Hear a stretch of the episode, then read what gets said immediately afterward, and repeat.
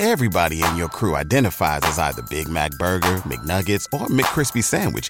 But you're the filet fish Sandwich all day. That crispy fish, that savory tartar sauce, that melty cheese, that pillowy bun. Yeah, you get it. Every time. And if you love the Filet-O-Fish, right now you can catch two of the classics you love for just $6. Limited time only. Price and participation may vary. Cannot be combined with any other offer. Single item at regular price. Ba da ba ba ba. When you visit Arizona, time is measured in moments, not minutes. Like the moment you see the Grand Canyon for the first time. Visit a new state of mind. Learn more at hereyouareaz.com. Здравствуйте, дорогие друзья. Hey everyone. If you were to ask who are the greatest heroes in literature, you can name many like Homer's Odysseus, Shakespeare's Hamlet, Sherlock Holmes, and Frankenstein's monster. If you were to ask who's the funniest hero, again, it's easy to name a few like Don Quixote, Tristram Shandy, Gogol, Chichikov, and so on.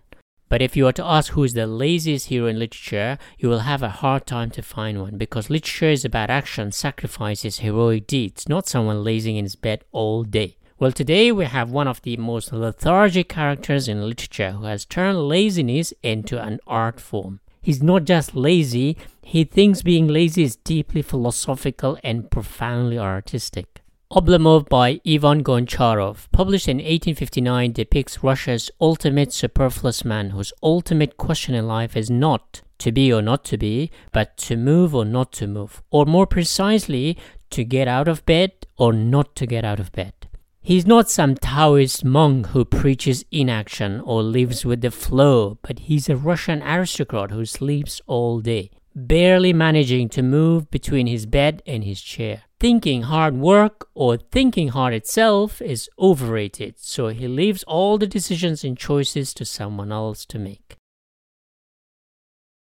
But first, who is Ivan Goncharov? Born in 1812, only 20 days after the Battle of Borodino against Napoleon, Ivan Goncharov's father was a wealthy grain merchant in Ulyanovsk province, 700 kilometers east of Moscow. Like most of Russia's wealthy class, he went to a French boarding school. When he was 10, he went to Moscow to enter a commercial school. In 1830, he attended Moscow University to study literature and art. Like all other Russian writers, he was blown away by the poetry of Pushkin. In 1835, he moved to St. Petersburg and worked as a French translator, but also got to know a circle of literary figures. In 1847, he published his first novel, The Same Old Story, juxtaposing the country people's romantic outlook against the Western pragmatic city people. Does this remind you of a Pushkin story? Of course, and Eugene Onegin, Alexander Pushkin tackles the same theme. In other words, the warmth of the country people versus the cold of the city people, a theme common in other Russian novels like War and Peace, Fathers and Sons, and so on.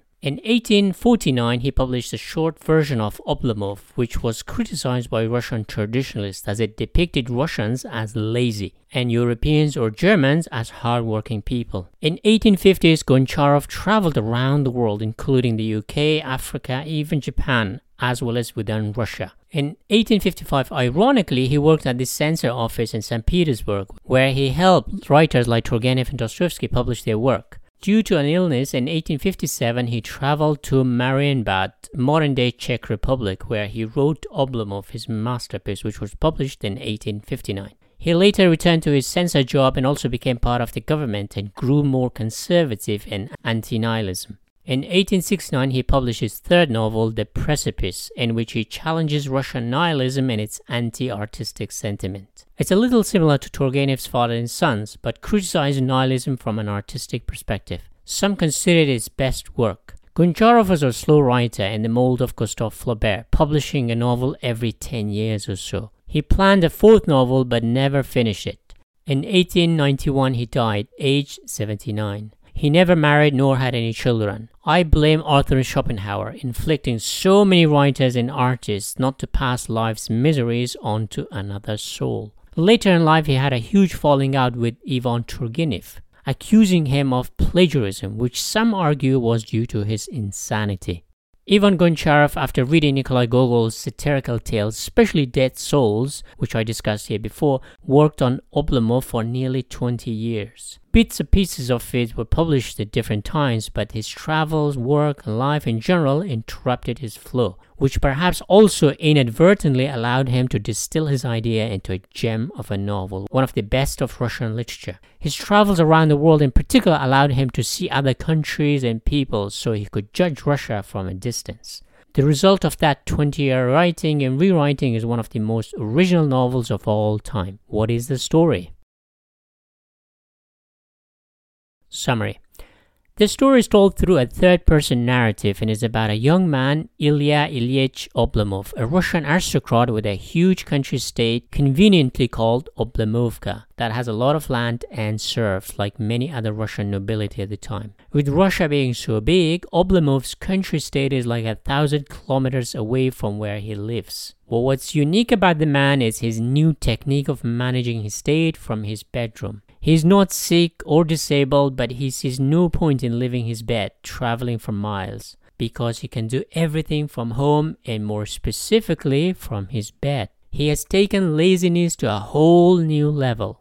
Quote, with Oblomov, lying in bed was neither a necessity, as in the case of an invalid or a man who stands badly in need of sleep, nor an accident, as in the case of a man who is feeling worn out, nor a gratification in the case of a man who is purely lazy. Rather, it represented his normal condition. Whenever he was at home, and almost always he was at home, he would spend his time lying on his back. Remember, this is 19th century Russia, so there's no internet that you can turn your bedroom into an office.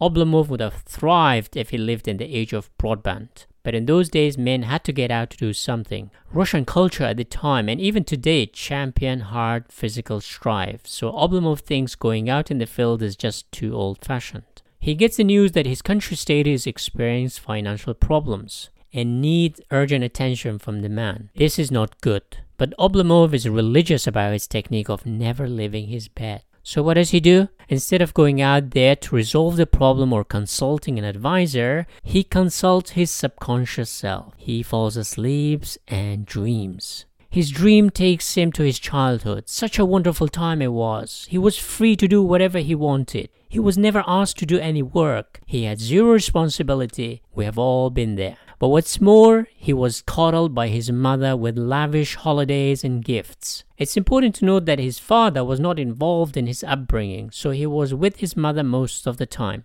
In other words, he was lacking a disciplinarian character in his childhood. I think Goncharov himself lost his father at a young age when he was seven years old. So he knew the importance of a father figure in a child's life. So he contrasts Oblomov with another child who has a strict father.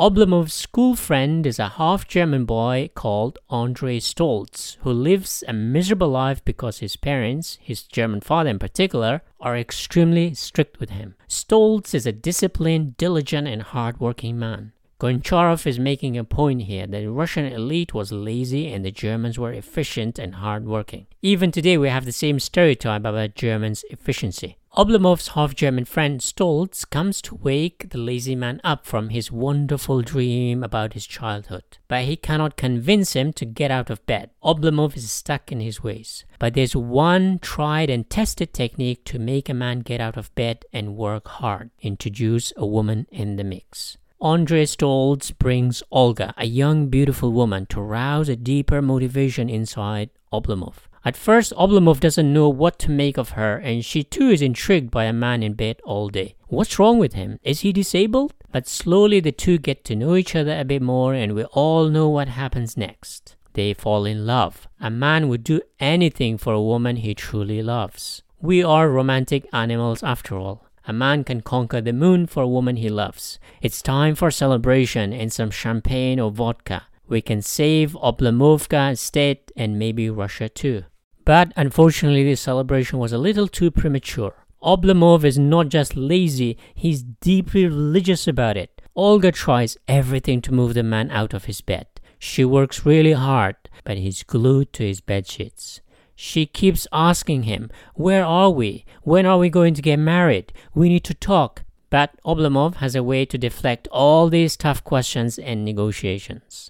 The fear of marriage is deep inside every man unless he thinks he's found the only one. Oblomov keeps telling her that he loves her the way she is, and why can't she love him for the way he is? Oblomov has a point here. Why can't a woman love a lazy man? Why do women only love ambitious men? Well, society doesn't improve if men stay in bed all day. Someone has to do the work, someone has to collect your rubbish, someone has to run things in society. Olga tries to convince the man to get out of bed and do something. Have some passion and ambition. Oblomov says his ambition is to stay in bed. His passion is sleep. What's wrong with that? Finally, Olga has had enough. You can move a mountain, but you cannot move Oblomov. She calls the engagement off. No woman wants to marry a lazy bugger.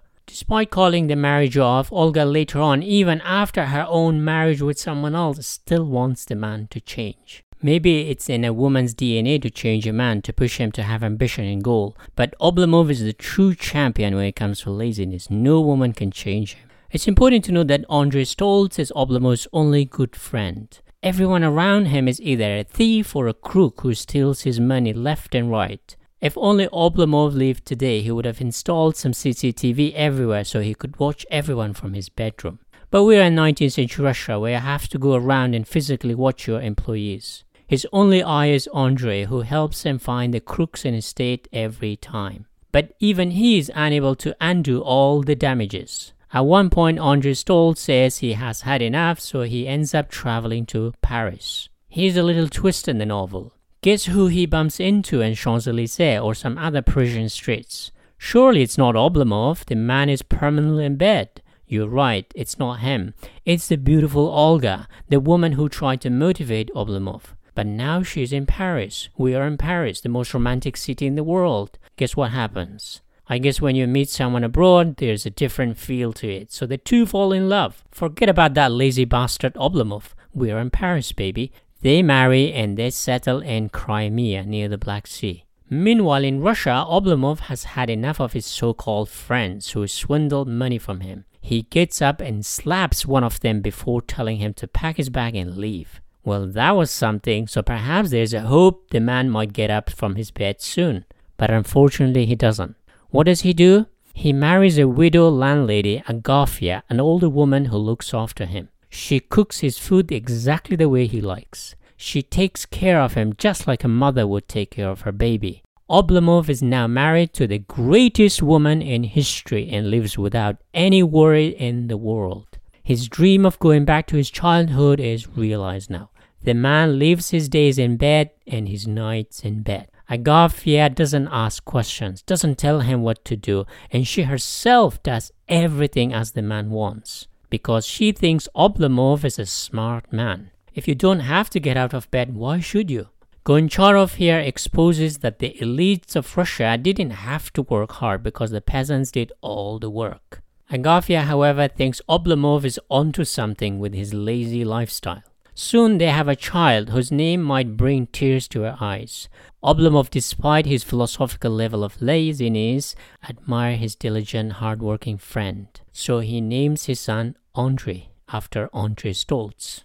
Not only that, Oblomov has an explanation for his laziness. He reasons he is suffering from a rare condition which he conveniently calls oblomovitis, which means he cannot help staying in bed. It is an invented illness, of course. So Oblomov, despite being the laziest man on the planet, manages to invent a disease to cement his name in human history. Even in bed, you can achieve something. Oblomov dies to return to his heaven, a place that allows you to sleep forever, where nobody can wake you up, nobody can disturb you. There's no worry if someone stealing your money or how you manage your state. So, philosophically speaking, Oblomov has a profound idea that life is nothing but an interval between two perpetual sleeps one before you were born and one after your death. So, he remained in bed to make sure he was ready for death, forever sleep. The novel ends when Andre, his friend, adopts his son Andre. Hopefully, the future is looking up for Russia now that we have a half German raising the little Andrei Oblomov. Analysis Ivan Goncharov masterfully exposed the psychology of the Russian landed gentry as it was dying. The novel is like a canvas that unravels mostly through the dialogues of its characters, so the author has taken a minimal role in narrating the story. Instead, he's let the characters speak for themselves. And speak they do. They tell everything about a system on the verge of death. If Dostoevsky talked about the new ideas coming from Europe, Oblomov is quite the opposite. It exposes the illness of Russian society. 19th century Russia was going through rapid modernization. There was a new class of educated Russian intellectuals that were considered superfluous in the eyes of ordinary Russians because they weren't doing any hard work. But Goncharov pokes fun at the landed gentry class as lethargic and lazy, which was holding Russia back. To give a little historical context, two years after the publication of this novel, the serf system was abolished in Russia in 1861. And six years later, slavery was outlawed in the United States in 1865, to give you a little global context. So there was a global movement towards a more liberal, egalitarian society. The old system was breaking down, and Oblomov personifies how lazy the system was and how much people wanted change in Russia. Dostoevsky liked Oblomov but disliked Goncharov, likening him to a petty official with an empty head. Goncharov was actually an official in the censor office in St. Petersburg. But Dostoevsky had a habit of insulting those whose ideas he didn't like.